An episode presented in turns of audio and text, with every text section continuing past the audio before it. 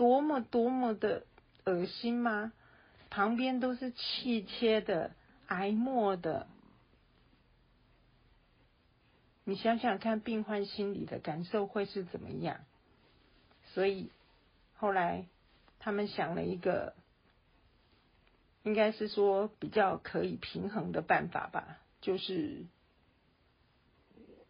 写，请我们写一个切结书，说，就比较，嗯，卫福部疾管局居家照护的规定。你可以回家休养，然后医生帮我们开回诊单。当我们确定身体比较好一点的时候，再回去回诊。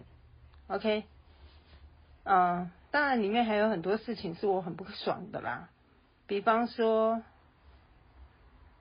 护士的态度啊，看护的态度啊，嗯，然后。医院跟我们不一样，因为我是同一天确诊的，我大概隔离了七天，虽然七天很不舒服，待在家里，啊，那时候有别人在帮忙招呼嘛。那么婆婆就不一样了，她在医院，因为她是在隔离病房，隔离病房关的都是中重症的确诊病患。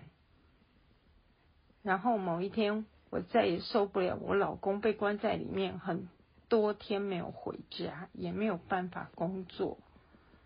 他是一个主管，他工作真的非常的忙，所以我就打电话去，我说我们不是中重症，我们现在已经挨末了。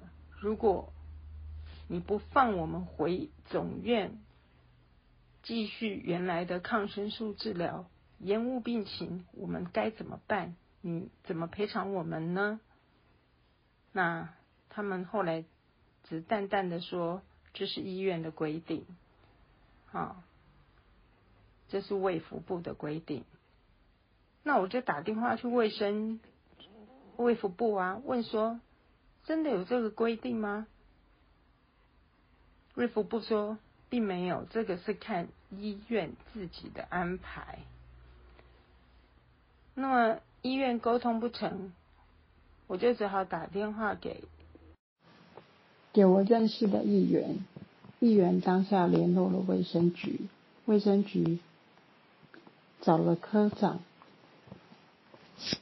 透过电话跟我联络，然后呢，他了解了事情的。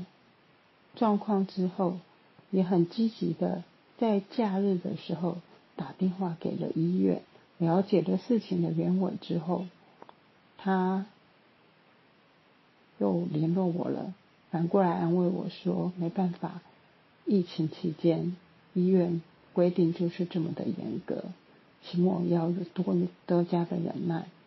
嗯，这个时候。